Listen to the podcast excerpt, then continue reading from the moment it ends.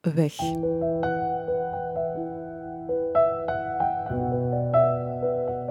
Deze podcast begint omdat zoveel dingen eindigen. Omdat je onderweg zoveel kwijtraakt. Als iets of iemand wegvalt, valt er vaak nog veel meer weg. Rouwen is ook een weg die je moet afleggen, seizoenen die je moet doorlopen. Wat je verliest is weg. Daar gaat het over. Over wat was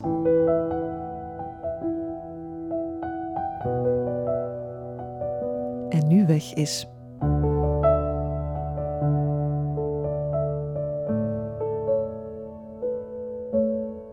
Vandaag heeft Lisa de weg gevonden. Dag Lisa. Hallo. We hebben het in deze podcast over verlies. En jij schreef mij in jouw mail: Ik ben mezelf verloren, mijn enthousiasme, mijn onbezorgdheid en mijn lichaam. En dat na seksueel misbruik. Dat is heel heftig, Lisa. Wat is er precies gebeurd? Um, in 2013 zat ik in Kortrijk op school. En uh, ik had daar via een vriendin iemand leren kennen. En ja, ik heb daar dan een relatie mee gestart. En in het begin was dat vrij oké, heel normaal. En ik heb daar ook mijn eerste keer mee gehad. Um, op dat moment was dat allemaal in orde, want hij vroeg ook van, zij het zeker, doet geen pijn, heel bezorgd. Dus ik was daar heel blij mee ook, dat dat op die manier verlopen was mijn eerste keer. En dan zijn we acht maanden samen geweest, nieuwjaar gevierd en zo. Um, daar al wat strubbeling gehad met zijn ouders, omdat hij in een apart bed moest slapen. En dat was niet gebeurd. En ze waren s'nachts binnengekomen en we lagen samen op de kamer. Maar ik was in de veronderstelling dat hij, um, dat hij naar de kamer van zijn zus moest. Dus dat ik daar gewoon moest blijven liggen. Maar ja, heel, heel ruzie daar rond, om acht uur s morgens. Op nieuwjaarsdag? Ja, ze is mij dan komen wakker maken en hebben ze gezegd dat ik mijn bootje moest nemen en moest vertrekken. Dus daar had ik al zoiets van... Zijn mama moest mij ook helemaal niet hebben, omdat ik veel te laag was qua klasses. Want je zegt 2013, Lisa, maar je bent nog steeds heel erg jong. Hoe oud was je toen? 15. 15. 15 of 16, zoiets. Ja, jong. Ja, ja. Jong om zoiets mee te maken. Ja. Maar de relatie is gedaan. Ja, in januari heeft hij ze dan beëindigd. En dan plots, om een of andere reden, stuurde hij mee, uh, stuurde hij mee dat, uh, dat hij mij wilde zien. En als ik dat niet ging doen, dat hij de naaktfoto's dat ik op dat moment had gegeven aan hem in vertrouwen, ook heel naïef waarschijnlijk, maar ja, zo was ik toen wel. Ik zeg niet dat alle 15-jarigen naïef zijn, maar ik was dat wel. Um, en ja, dan was het van, ja, als je niet komt, dan ga ik ze doorsturen naar je ouders. En gaan ze wel een keer zien hoe slechte dochter dat jij bent en zo. Ja, om dat als 15, ja, 16-jarige te horen. Dat is chantage, hè? Ja, ja, ja. Dat is helemaal chantage. En, en hoe oud was hij op dat moment? 17. Oké, dus wel een klein beetje ouder, wat op die leeftijd misschien wel ja. wat impact heeft. Um, en ja, natuurlijk. Ja. Ik ben, ben van vrij jong al iemand geweest die altijd alles alleen wilde oplossen. Hulp vragen, dat was niet echt mijn ding. Ik denk dat ik dat een beetje mee had van mijn papa. Die was ook niet zo iemand die hulp vroeg en die ook alles wat opkropte en deed. Dus ja, mijn ouders waren er sowieso al geen fan van, van die jong. Dus ja, had ik ook al zoiets van, ja, als ze dan nog een keer gaan horen dat ik dat gedaan heb, dan gaan ze helemaal flippen. Dus ja, dacht ik van, ik ga gewoon gaan, ik zie wat hij wilt en ik los het op. Ik kan dat. En dan ben ik gegaan. Dat was, uh, dat was in, een, ja, in een nieuwbouw, of ja, nog een ruwbouw, dat ze aan het verbouwen waren. En ik moest hem daar dan... Uh, daar ja, wou wij afspreken. En dat vond je niet gek om hem daar te zien? Dat hij daar vroeg om af te spreken? Jawel, maar ja, ik dacht... Maar jij dacht, hij heeft die foto's, ik kan hem niks weigeren. Ja, inderdaad, dat klopt. Dus ja, en dan heb ik hem ook niks geweigerd. En dan was het iedere keer wel iets. Dat is, oh, denk toch wel zes maanden tot zeker in augustus doorgegaan. En iedere keer als ik dan bij hem was, ja, dan misbruikte hij mee. Van vaginaal tot oraal tot anaal. Alles wat dat hij zin in had, dat deed hij. Dus Lisa, ik ga het even zeggen, je bent verkracht door hem. Meerdere keren. Ja. Acht maanden lang. Ja. Wat doet dat met een mens? Met een jong meisje? Heel veel. Ja, ik weet het niet. Heel veel, dat, dat maakt je echt gewoon kapot. Ik ben een stukje van mijn ziel kwijt dat ik nooit meer ga terugkrijgen. waarvan dat ik de dag van vandaag nog altijd op zoek ben naar wat ik moet doen om dat toch een beetje in orde te krijgen. Dat ik de dag van vandaag in Google intyp, hoe overleef ik verkrachting? Ik ga een moeilijke vraag stellen, hè. Um, Lisa. Hoe komt het dat die, het hebben van die foto's op een bepaald moment uh, erger lijkt dan te ondergaan wat hij jou aandeed? Of is het zo niet en zit je in een soort straatje waar je moeilijk uitgeraakt? Ik denk dat het vooral dat laatste is. Omdat je weet op den duur ook niet meer wat je moet doen. Ik heb gelukkig in augustus dan, um, mijn ouders en ik en mijn broer gingen altijd op vakantie in uh, Frankrijk. En op een bepaald moment zijn we ieder jaar met drie koppels op vakantie geweest. En dan heb ik gelukkig in 2014 de moed gehad om het te zeggen tegen een van de zonen die mee was. Um, ik had op dat moment ook een vriendje. Um, dus dat was ook heel moeilijk. Hij had ook een vriendin. tegen Augustus, hij verjaarde in april, was hij ook meerdere jaren. Met hij bedoel je de verkrachter had een vriendin? Ja, ja. Hij had een vriendin, ik had een vriendje. Dus dat was allemaal, dat was allemaal heel ingewikkeld. En hij werd dan ook meerdere jaren in april. Wat dat nog een keer zoveel erger maakt, denk ik dan omdat je dan volgens de wet volwassen bent. En, dan... en helemaal verantwoordelijk voor je eigen daden. Ja. Hoe heeft hij dat kunnen doen, Lisa? Want ja, ik zie hier een stevige dame toch zitten. Hoe heeft hij zo over jou kunnen lopen? Oh, ik denk, op dat moment was ik absoluut geen stevige dame. Um, ik was ook heel mager toen. Um, maar echt verschrikkelijk mager. Dus alles wat hij bij mij deed, dat was al pijnlijk. En ja, ik had ook totaal geen zelfvertrouwen. Ook dankzij hem, omdat hij meteen die relatie ook wel af en toe vernederd heeft. Omdat hij dan zei dat andere meisjes mooier waren dan mij. Toen jullie wel nog een koppel waren voor... En ja, ik dacht, ja, oké, dat is oké. Je moet, je moet mij niet moeders mooiste vinden omdat wij een relatie hebben, maar het was altijd de manier waarop dat hij dat zei en dergelijke. En ja, dat was gewoon heel hard, omdat ik daar ergens wel heel hard uit wilde. Omdat ik ook dacht, stomme foto's. Maar langs de andere kant, wat hij met mij deed, was nog veel erger, want dat was ook fysiek pijnlijk. Ik heb daar ook een litteken van op mijn rug, dat ik gewoon op een bepaald moment tegen de muur ben gaan zitten in die ruwbouw en dat ik mij gewoon heb laten leiden naar beneden gewoon omdat ik, er, omdat ik geen kracht meer had. En daarvan heb ik een litteken op mijn rug van de schaafwonden van naar beneden te glijden. Maar dat zijn dingen dat mij daar altijd toen aan herinneren. Op mijn buik heb ik ook één, maar ik heb dat zodanig verdrongen dat ik niet meer weet van wat dat is. Ik weet dat het van hem is, maar geen idee hoe dat ik er ben aangekomen. Maar lokte hij jou dan altijd naar die ruwbouw? Ja. En is dat een plek waar je nu nog soms moet passeren? Nee, totaal niet gelukkig. Dat zou niet gaan, denk ik. Nee, ik heb dat wel een paar keer gedaan en dan werd ik echt wel misselijk. En ik denk ook wel, ik ben dan een paar keer gepasseerd dat die ruwbouw nu geen ruwbouw meer is. Dus gelukkig herken ik het ook niet meer. Want ik denk dat dat nu effectief een huis is. Waar iemand woont ja. die niet weet wat daar ooit gebeurd is. Ja. Maar het is gelukkig gestopt ja. door die jongen op vakantie. Ja. Wat is er dan verder gebeurd? Um, ja, wij waren terug van vakantie en die persoon stuurde van ik wil je terug zien. En ik had dat dan gezegd tegen Dieter van ja, je wil mij terug zien. En hij heeft dan gezegd van kijk, ik ben thuis vandaag.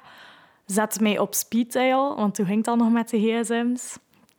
Um, en als die iets probeert, bel je mij en ik kom direct af, zegt hij. En dan afgesprongen, want ik wist waar dat hij mij wilde zien. Dat was deze keer niet in die ruwbouw, maar dat was op de parking van het natuurdomein vlak achter mijn huis. En dan moest ik naar daar gaan met zijn... Uh, en hij was daar met zijn auto. En dan heb ik geprobeerd van Dieter te bellen, maar ja, je had mijn gsm afgenomen. Dus ja, dat was dan redelijk moeilijk.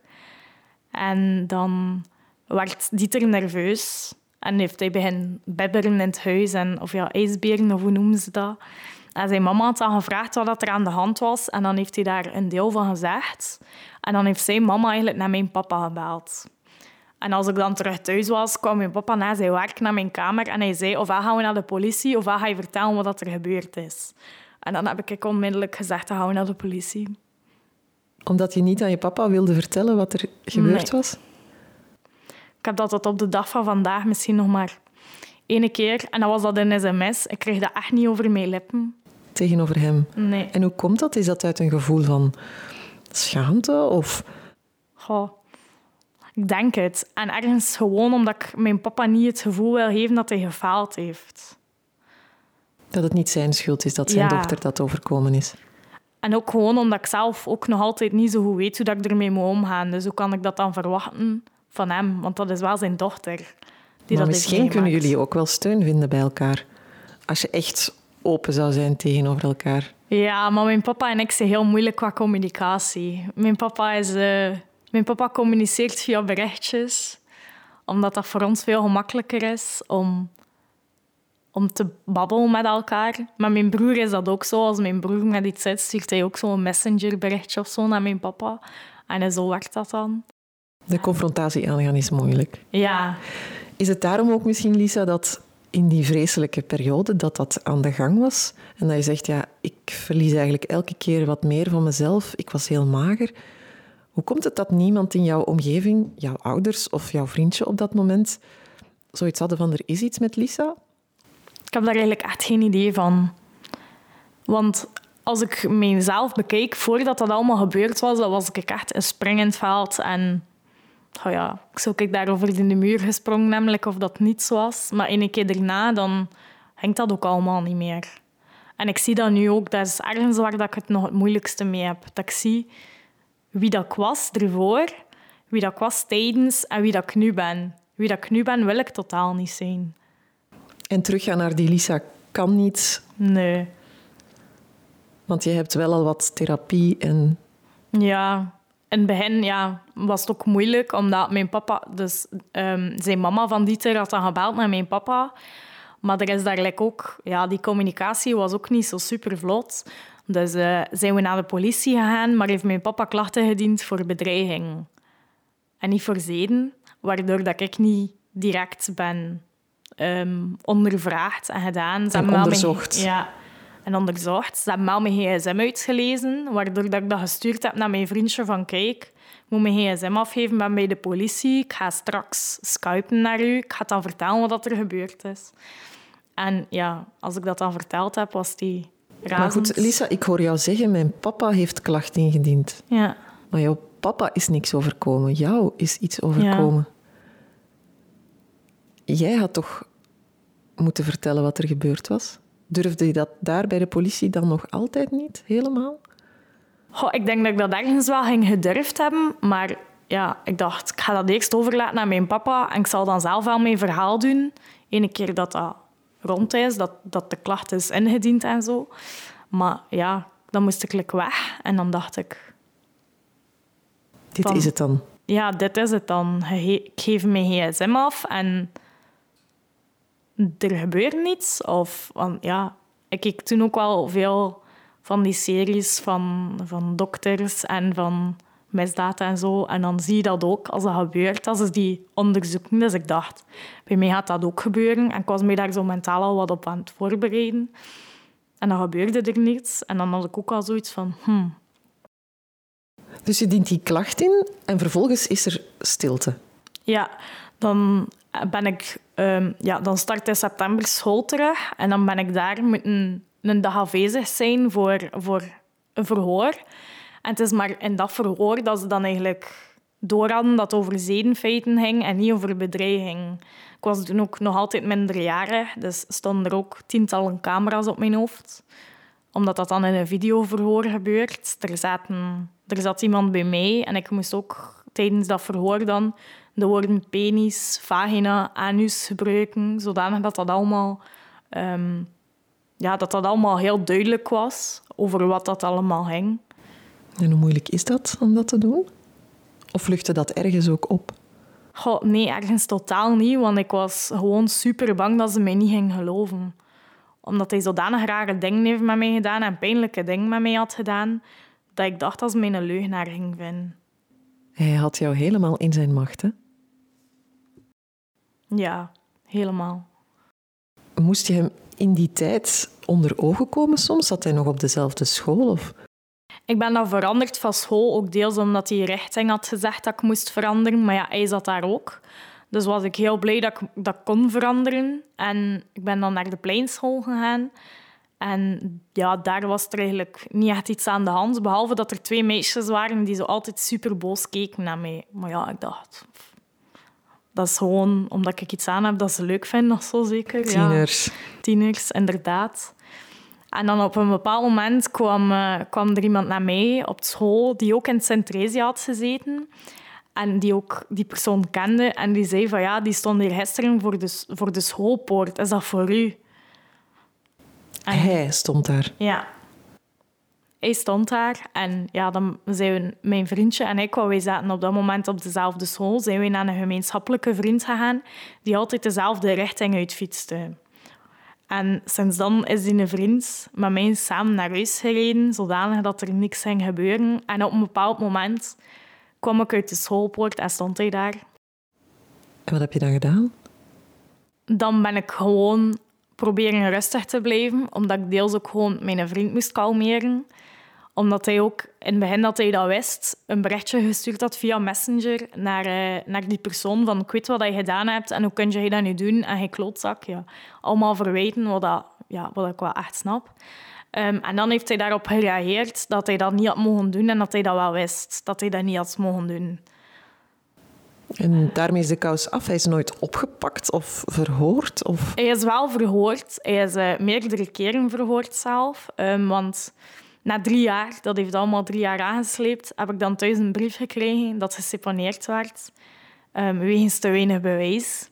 Um, en dan heb ik ook als slachtoffer dossierinzage gehad. En dan ben ik met heel veel stress naar, uh, naar het gerechtsgebouw gegaan. En dan was ik, ja, was ik van de veronderstelling dat dat een heel dun dossier ging zijn. Maar dan kreeg ik wel echt een serieus pak voor mijn neus. En dan dacht ik, wow, ze hebben er wel effectief iets mee gedaan. En dan heb ik ook gezien dat ze huiszoeking gedaan hebben bij hem. Dat er, um, ja, dat er echt wel veel gebeurd is. Maar het resultaat? Ja, dat was uh, zoals heel veel verkrachtingszaken hier in België. Heel teleurstellend. Ja, eigenlijk nadat, de, nadat mijn vriendje dan gestuurd had via Messenger, had mijn papa dat afgedrukt. En hebben we dat ook nog bij het dossier proberen toe te voegen. Um, en dan is het in bemiddeling gekomen. En dan ging hij eigenlijk eerst een, werk, een werkstraf hebben en uh, psychologische begeleiding. Um, en dan ja, moest ik daar naartoe gaan en dan zei ik van ja, wat heb ik daaraan? Dat hij een beetje de trun in de gemeente moest doen of weet ik veel wat. Ja, dat lost jouw probleem niet op natuurlijk. Ik, ik heb daar absoluut niets aan. En dan zeiden ze, ja, maar die, ehm, die, die begeleiding van 75 uur, we hebben nog nooit zoveel gezien. Ik zeg, ja, dat is allemaal goed voor hem, maar ik zeg, wat heb ik daaraan? En had het een verschil gemaakt als je toen die eerste keer aangifte had gedaan van seksueel misbruik en er was DNA afgenomen? Was dat dan wel voldoende bewijs geweest? Geen idee. Um, ik zit ondertussen in een praatgroep um, met mensen die dat ook allemaal hebben meegemaakt. En in mijn eerste twee gesprekken met Marleen heeft ze eigenlijk gezegd dat dat bijna geen verschil ging gemaakt hebben. Hoe triestig is dat, België? Shame on you. Ja. Dat is... Uh... Wat moet je dan eigenlijk doen om geloofd te worden? Die mevrouw van, uh, die tegenover mij zat in die dossierinname, uh, zag wel, zei wel tegen mij van... Kijk, ik wil wel dat je zeker, allee, dat je zeker weet dat wij je geloofd hebben en dat wij, dat wij zeker allee, niet twijfelden aan jou en dat wij ons uiterste best hebben gedaan, maar gewoon het Belgische gerechtssysteem faalt. Maar ja, ik denk dat de meeste mensen in België dat ondertussen wel al weten en niet alleen op dat vlak. Um, dus ja, daar had ik allee, ergens toch wel een mini beetje troost in dat ik geloofd werd en dat er toch wel een redelijk dikke dossier voor mijn neus lag. Want, oh ja. En als hij morgen, uh, ik weet niet wat, een, een job aanneemt, staat dat dan ergens op zijn formulier van goed gedrag en zeden? Of kan dat ergens, of op zijn strafblad? Ik weet allemaal niet zo goed hoe dat werkt, maar... Nee, volgens mij niet. En dat is ergens... Voor mij moest hij niet naar de gevangenis of zo. Allee, dat was mooi meegenomen geweest als hij in de gevangenis had gezeten. Maar voor mij was het ergens het belangrijkste dat op zijn strafblad stond of zo. Dat iedere keer als hij achter werk zocht, dat ze dat wisten. Zijn, zijn ouders hadden een fitnessbedrijf en zo en zij waren redelijk wel gesteld. Dus allee, hij, hij had ook heel veel kansen bij zijn ouders en zo. Maar ja, dat vind ik ergens gewoon het Zoals jammerste. jij dat liedteken elke dag moet meedragen, dat hij toch tenminste dat, Ja, meedraagt. Ja. Dat iedereen ziet wat hij gedaan heeft. ja, maar ik heb niks. Ik bleef achter met niks. Ben je bang, Lisa, dat er ook nog andere meisjes van hem slachtoffer zijn geworden? Er is ooit iemand geweest, ehm, een, ja, een oude oh ja, vriendin zou ik ze niet noemen, maar dat was een meisje die ook heel veel loog. Dus, en ze heeft mij ook ooit verteld dat hij dat bij haar ook gedaan had, ene keer. Maar op dat moment geloofde ik dat niet, omdat zij zoveel gelogen had tegen mij. En ook, ik ben vandaag niet zeker dat dat ook zo was. Maar aangezien dat er zoveel dingen zijn, ben ik wel geneigd om haar te geloven. En die mevrouw van ehm, die dossier inzagen, zei ook wel van... Kijk, als hij dat nog een keer doet en ze komen naar voren, dan gaan we hem pakken, zei ze. Maar ja, dan moet er eerst nog iemand slachtoffer zijn voordat er iets gebeurt. En dan nog is het niet zeker, want kijk naar Julie van Espen. Zij moest ook allee, slachtoffer zijn voordat er iets gebeurde, terwijl dat hij al twee eerdere slachtoffers gemaakt had. Dus ja. We zijn ondertussen zeven, acht jaar later. Dat is een hele tijd, maar tegelijkertijd is dat nog maar gisteren. Voor jou, denk ik. Ja, klopt. Hoe hard bepaalt dat verhaal van zeven, acht jaar geleden jouw leven vandaag? Nog heel hard. En ik denk dat dat vooral de dingen zijn dat de mensen die dat niet meemaken, niet beseffen. Dat dat, ik denk dat dat voor veel mensen ongeweld seks is. Jammer, dat is erg. Maar ga door met je leven. Want dat is iets dat ik zoveel gehoord heb. Ga door met je leven. Laat het los. Ja. Dat gaat niet. Nee, dat gaat niet. Want de eerste twee, drie jaar, als er een man op het voetpad liep, dan stak ik de straat over om, op- om alleen op dat voetpad te lopen. Terwijl dat die mens waarschijnlijk super onschuldig was. Maar in mijn ogen was die niet onschuldig. Maar Lisa, in al die tijd had je wel vaak een vriendje. Ja, Hoe ging dat dan? ik denk dat ik vooral hopeloos op zoek was naar de liefde, naar iemand die van mij hield, om het tegendeel te bewijzen van wat dat hij allemaal gedaan had en gezegd had tegen mij. Hij had mij zo vernederd en lelijk gemaakt. En op het laatste zei hij ook van, ja, je gaat nooit de liefde vinden en er is niemand die ooit nog van u gaat houden, want hij, er, er is niemand die van u kan houden en al zo'n ding. Dus ik denk dat ik vooral heel erg op zoek was naar de liefde om hem het tegendeel te bewijzen. Nu natuurlijk, ja, zo gemakkelijk is dat niet. Met vriendje waarbij dat ik op dat moment samen was, ehm, dat was, dat was allee, fantastisch eigenlijk. Ehm, d- ja, de eerste paar maanden heb ik dat redelijk verdrongen wat dat er gebeurd was. Ehm, maar op een bepaald moment sta je dan bij je schoonouders in de douche en weet je dat alleen maar je vriendje is die kan binnenkomen, maar dan trek je plots toch douchegordijn voor je. Terwijl dat je dat anders niet doet. En dat zijn zo de signalen geweest waar, waarbij dat Tim wist van... Dat klopt niet. Ja, want ook voor hem moet dat toch wel niet zo gemakkelijk zijn. Je Ja. bent jong, je hebt een vriendinnetje in een fase van je leven waarin je normaal wel wat zot doet en vooral heel onbezorgd in het leven staat. En dan krijg je met zoiets te maken. Hoe heeft hij er dan op gereageerd? Ehm, ik denk dat hij daar zo goed mogelijk heeft op gereageerd, zoals dat je daar kunt op reageren. Er zat wel een gat aan de zijkant van zijn kleerkast. Maar ja, omdat hij gewoon zodanig boos was dat hij op zijn kleerkast had geslaan en dat er ja, zo een deuk in zat. Dus ja, Niet boos op jou, mag ik hopen. Nee, nee, nee, absoluut niet. Absoluut niet. Hij, hij is daar heel, heel voorzichtig mee omgegaan. En zijn ouders ook. Ik kon helemaal rekenen op zijn ouders. Als ik met de fiets toekwam en ik moest s'avonds naar huis, dan wist ik gegarandeerd dat ik zelf niet ging mogen fietsen. Dan zat mijn fiets in de koffer en dan brachten ze mij naar huis. Ehm, dat was heel veel zo, dat was dikwijls zo. Ehm, en ja, heel, heel wat andere dingen. En als ik op een bepaald moment na zoveel maanden niet meer mee wilde naar de zee, dan wisten ze ook van, dat klopt niet. En dan zei zijn mama Hilde van, Tim, stuur maar naar Lisa dat ze mee moet. En dan heb ik met Hilde ook een heel goed gesprek gehad aan de zee. goh, het is nu wel al zodanig lang geleden dat ik niet meer zo goed weet over wat het allemaal ging. Maar het was wel heel, een heel goed gesprek. En Zij luisterde naar jou. Ja. En ik kon altijd terecht bij haar. Um, ik ga niet zeggen dat ik dat bij mijn ouders niet kon, maar ik vond dat heel moeilijk om daar met mijn ouders over te praten. Ik heb dat nooit gedaan. Zelf niet met mijn mama. Um, dus op die manier was zij er dan wel echt voor mij. Zij staat een beetje verder en toch dicht genoeg om, ja. om te praten. Ja. Als het dan ja, na een jaar uit was met hem, dan ben ik zelf jaren nog gewoon naar Tim gegaan en naar Hilde gegaan. Um, en kon ik daar de deur platlopen en zij vonden dat niet erg. Bij deze een virtueel boeketje bloemen voor Hilde? Ja, zeer zeker. Ja. Vandaag, Lisa, heb jij een vriendje. Ja. En als ik jullie foto's zie, dan zien jullie er heel gelukkig uit. Ja. Jullie wonen samen. Ja.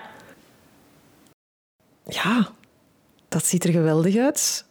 Maar ik kan me voorstellen, in een relatie, daar hoort ook seksualiteit bij. Dat ben je voor een stuk kwijt. Of dat, hoe, kan dat nog? Kan je daar nog van genieten ooit? Uh, ja, ik kan daar echt wel nog van genieten. Maar um, ja, als ik gestopt ben met journalistiek, um, dan ben ik uh, in december in het ziekenhuis beland. Omdat ik, um, ja, omdat ik mezelf van het leven wilde beroven. omdat ik er geen uitslag meer in zag. Dat is gewoon elke dag dat je met pijn rondloopt. Er is niemand die die pijn begrijpt. En uh, daarna ja, ben ik dus ook aan de antidepressiva um, geraakt. Um, omdat, en aan de slaappijl. Omdat ik niet meer kon slapen. Ja, ik was depressief. Ik ben ergens nog altijd depressief. Maar ik probeer wel van dag tot dag te kijken. Zodanig dat ik eruit raak. Want nu wil ik dat ook wel echt. Um, en door die antidepressiva is mijn libido wel omlaag. Dus de seks wel heel wat moeilijker. Maar met Thomas is seks wel nog altijd plezant, omdat hij ook 350 keer vraagt van... Doe ik je pijn? Is alles oké? Vind je dat niet erg? Vind je dat leuk? En zo, allez, zo gaat dat wel nog. Stapje um, voor stapje. Ja, stapje voor stapje. En hij dwingt mij nergens toe. En als ik zelf een keer iets wil proberen, dan mag dat. En dat is allemaal heel tof. Ook, ja, ik ben... Sommige dagen ben ik enorm ja, depressief. En leg ik gewoon de hele dag in mijn bed. En dan zegt hij niets, maar dan komt hij mij gewoon een keer knuffelen. Of dan heeft hij mij een keer een zoen op mijn voorhoofd. En dat zijn allemaal hele kleine dingen, maar dat zijn hele grootste dingen. Dat klinkt als een gouden man die je daar aan de haak hebt geslagen. Ja, toch wel. Hoe zie jij de toekomst verder, Lisa? Want ik hoor wel een soort... Ik ken jou al een beetje langer. Ik hoor een soort hoop die ik misschien een jaar of twee geleden minder hoorde. Ja. Um, ja, er is, er is hoop, zeker op vlak met Thomas. Um, ik woon ook samen met hem. We hebben een beetje jullie nageaapt en na een maand zijn we ook al samen gaan wonen. En er was ook heel wat reactie op. En mijn papa vond dat ook alles behalve grappen. maar dat werkt. Ik ben zo op mijn gemak bij Thomas en ik ben al veel beter gewoon door bij hem te wonen en elke dag bij hem te zijn. Um, maar hoe, leer je, hoe leer je eigenlijk iemand kennen als je in zo'n moeilijke situatie zit met, met jezelf en met je lichaam? Hoe word je dan verliefd? Um, ik heb hem eigenlijk leren kennen in de psychiatrie. Hij was op dat moment ook een wrak en ik denk dat we kracht hebben uit elkaar gehaald. En ja, sommige mensen vinden dat misschien raar, maar voor mij is dat juist onze sterkte, omdat we zelf van elkaar weten van kijk, je kunt je zo slecht voelen. En dan kunnen we nog harder op elkaar rekenen. Dus ik denk juist dat dat onze sterkte is, dat we elkaar daar gevonden hebben. En het leven lacht jullie nu een beetje toe, toch? Ja, op vlak van werk en school nog niet echt. Journalistiek was echt mijn passie. En ja, dan stop je daarmee omdat je voor jezelf wil zorgen. Maar dat gaat ook niet, want ja, je papa je denkt, je bent zoveel jaar verder, dus dat is wel al oké. maar dat is niet oké en je wilt dan voor jezelf zorgen. Maar je papa zegt, dan gaat dat gaan werken. En dan ga je gaan werken en dan doe je dat wel graag, maar dan crash je. En dan zijn er heel wat strubbelingen geweest daarover. Omtrent dat ik echt gewoon een jaar of zo voor mezelf wilde nemen, therapie wilde omdat ze mij in het ziekenhuis ook aan aangeraden om EDMR e te doen. Dat is een speciale therapie voor, uh, voor trauma. Dus ja, dan dacht ik, kom. Maar allee, in het begin heb ik ook wel hulp gehad, CAW en dergelijke, maar ik heb nooit echt de professionele allee, steun gehad dat ik nodig had. Een psycholoog, dat was ook taboe. Dat is nog altijd heel veel taboe. Dus... Maar als je die hulp gehad had, recent nadat het gebeurd was, denk je dat je dan nu sterker had gestaan? Goh, sterker niet per se, maar ik denk dat na zeven jaar misschien wel al iets gemakkelijker was geweest. En dat ik ergens toch wel al wat iets deels had kunnen plaatsen. Want bij mij heeft dat nog altijd geen plaats. Ik weet dat ik daar nooit ga vanaf zijn, dat ik dat altijd ga meedragen met mij. Maar langs de andere kant denk ik wel dat je daar een deel van kunt herstellen. Ik denk dat dat voor ieder slachtoffer ook anders is. Om, allee, het gaat nu misschien een beetje raar klinken, maar ik denk dat je daar bijvoorbeeld als slachtoffer de ene recovert daar 70% van, maar dat is een 100%. En bij iemand anders is dat misschien 20%, maar is dat ook een 100%. Allee, begrijp je een beetje wat ik aan het zeggen ben? Ja, ja. En op hoeveel procent zit jij, denk je? Oh. Momenteel denk ik op een 40%. En ik hoop wel dat dat niet meer 100% is. Omdat ik dat ook heel jammer zou vinden voor Thomas ook. Thomas is ook iets ouder dan mij, is 31. Um, wij willen graag ook aan kindjes beginnen, maar ja, ik studeer nog. Nu, studeren... Ik heb niet dezelfde passie als dat had met journalistiek. Dus zou ik eigenlijk alle week moeten op school zijn, maar is dat niet het geval. Ik heb dezelfde passie niet en bij mij is dat iets dat niet in mijn hoofd gaat. Dus dan wil je daarmee stoppen en dan zoek je werk, maar dan ja, vind je ook niet echt iets naar je ding. Dus dat is heel moeilijk op werkvlak nu voor ons. Omdat één mentaal een fulltime al veel te zwaar is, omdat ik ook nog altijd aan mezelf moet werken. Um, qua, ja, qua alles een plaats geven en um, ergens stoppen met hopen dat er, dat er verbetering komt. Waarom moet je daarmee stoppen? Om dat te hopen? Is dat niet net wat je wil? Ja, maar die 50 procent en misschien 60 procent? Ja, maar dat is, ja, het was misschien een beetje verkeerd verwoord. Maar ik bedoel dat ik vooral moet kijken in de toekomst. Maar dat ik nog te veel kijk naar het verleden en wat er gebeurd is en dat ik daar moet aan leren werken.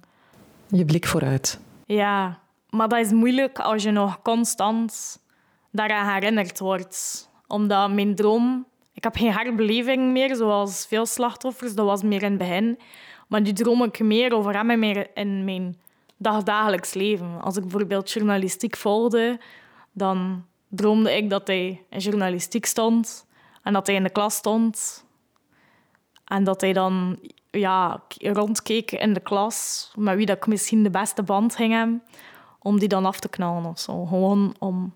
Allee, ja, ik heb altijd het gevoel gehad dat hij nog niet klaar was met mij. Eigenlijk, Lisa, moet je hem gewoon verliezen. Hè? Ja. Dat hij nergens nog aanwezig is ja. in jouw leven. Ja, en dat is zo moeilijk, want zijn naam is ook een super voorkomende naam in België. Dus... En elke keer als jij die naam hoort... Ja, mijn neefje noemt zo. Ja. Allee, ja, dus de, mijn schoonzus is haar zoontje, maar gelukkig, doordat dat zo'n jong, klein ding is, want twee en een half jaar, dat dat echt zo'n kleuter is en dat hij dan afkomt, tante Isha, dat dat, dat dat veel beter is bij hem. Dat ik, dat, dat ik daar totaal geen probleem mee heb dat zijn naam zo is. Maar ik was deze week op een infogesprek en dat was in groepjes door corona. En dan plots moest iedereen zijn naam zeggen en dan stond er naast mij iemand die zo heette. Ja, en dan, en dan wordt jouw keel even dichtgeknepen. Ja, en dan ja, hoor je tien minuten niets meer van wat er gezegd wordt. En dat is ook gewoon super irritant, omdat die mensen daar niet kunnen aan doen dat zij zo heten. Maar tegelijkertijd jagen ze mij dan super veel angst aan. De weg is nog lang, Elisa. Oh, ja. En na zeven jaar zou je toch al een beetje hopen dat de, dat de weg iets korter is. Maar er wandelt wel iemand mee. Ja, gelukkig wel. Gelukkig wel. Laat dat het lichtpuntje zijn? Dat je die weg samen met Thomas nu kan ja. wandelen? Ja, dat wel. En ook, ik heb ook superveel aan mijn schoonfamilie. Uh, aan mijn eigen familie ook. Aan mijn mama. Um, aan mijn papa ook, op zijn eigen manier. op de manier van de papa. ja. Dus allee, ik heb wel aan iedereen iets, maar ergens ook gewoon, ja, wel dat er iemand anders, allee, een, een, een professionele iemand naast mij ook wandelt, die mij kan helpen om hem te verliezen. Zodanig dat ik niet elke keer dat ik die naam hoor, een, ja, dat, mijn dat mijn keel dichtgenepen wordt. Of dat ik er geen droom meer over heb. Dat ik van die stomme slaappillen af kan om deftig te slapen. Dat ik van die antidepressiva af kan. En dat ik dan weer twee keer in de week seks kan hebben of zo met Thomas. In plaats van één keer in de maand. En dat we dan aan een kindje kunnen beginnen en dat leven terug oké is. Mag ik jou dat heel, heel hard toewensen, Lisa? Ja, Een weg zeker. met Thomas, met alle andere mensen rondom jou.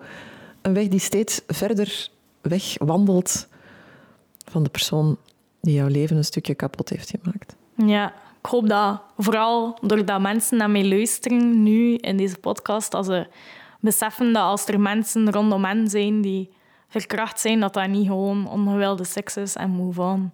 Dat dat veel meer is. En dat misschien mensen ook iets meer oplettend zijn met hoe dat ze het woord gebruiken. Want het is al een paar keer gebeurd bij mij toen dat ik op speelplein stond. En je loopt dan in het donker over het terrein. Let op dat je niet verkracht wordt. Hè. En dan riep ik terug, nee bedankt, tien keer was genoeg. En dan zijn de mensen wel stil. Dan weten ze even niet wat zeggen. Ja, maar dan heb ik ook zoiets van, ja... Dat is wel waar. Dat woord wordt wel Ja, gemakkelijk in de mond genomen. En ik kan me voorstellen, als je dat dan hebt meegemaakt... ja, want ook, ik heb het onlangs opgezocht, elke dag worden er bijna tien klachten neergelegd van verkrachting. Dus ik denk dat de kans dat er iemand rondom jou verkracht is, veel groter is dan dat je denkt. Dus laten we een oproep doen dat daar is iets aan gebeurt in ons rechtssysteem. Ja, alsjeblieft. Dat lijkt me heel erg belangrijk. En ook dat je je eigen ogen en voelsprieten opzet voor wat er in jouw omgeving gebeurt. Eh, en dat we dat niet weglachen. Weglachen is misschien een fout woord, maar ook niet minimaliseren of onder Ja. de mat vegen. Dat is super heftig. Iedereen die nu geluisterd heeft, Lisa, heeft dat wel gevoeld, denk ik, in wat jij vertelt. Ik hoop het. hoe heftig dat dat eh, is. Ehm, ik wens jou veel... Ja, succes is misschien een vreemd woord, maar toch wel succes, want ik denk niet dat het een, een makkelijke weg zal zijn. Maar ik hoop dat je samen met Thomas wel echt terug naar die zorgeloosheid kan gaan. Dank u wel. Bedankt om hier te zijn. Alsjeblieft.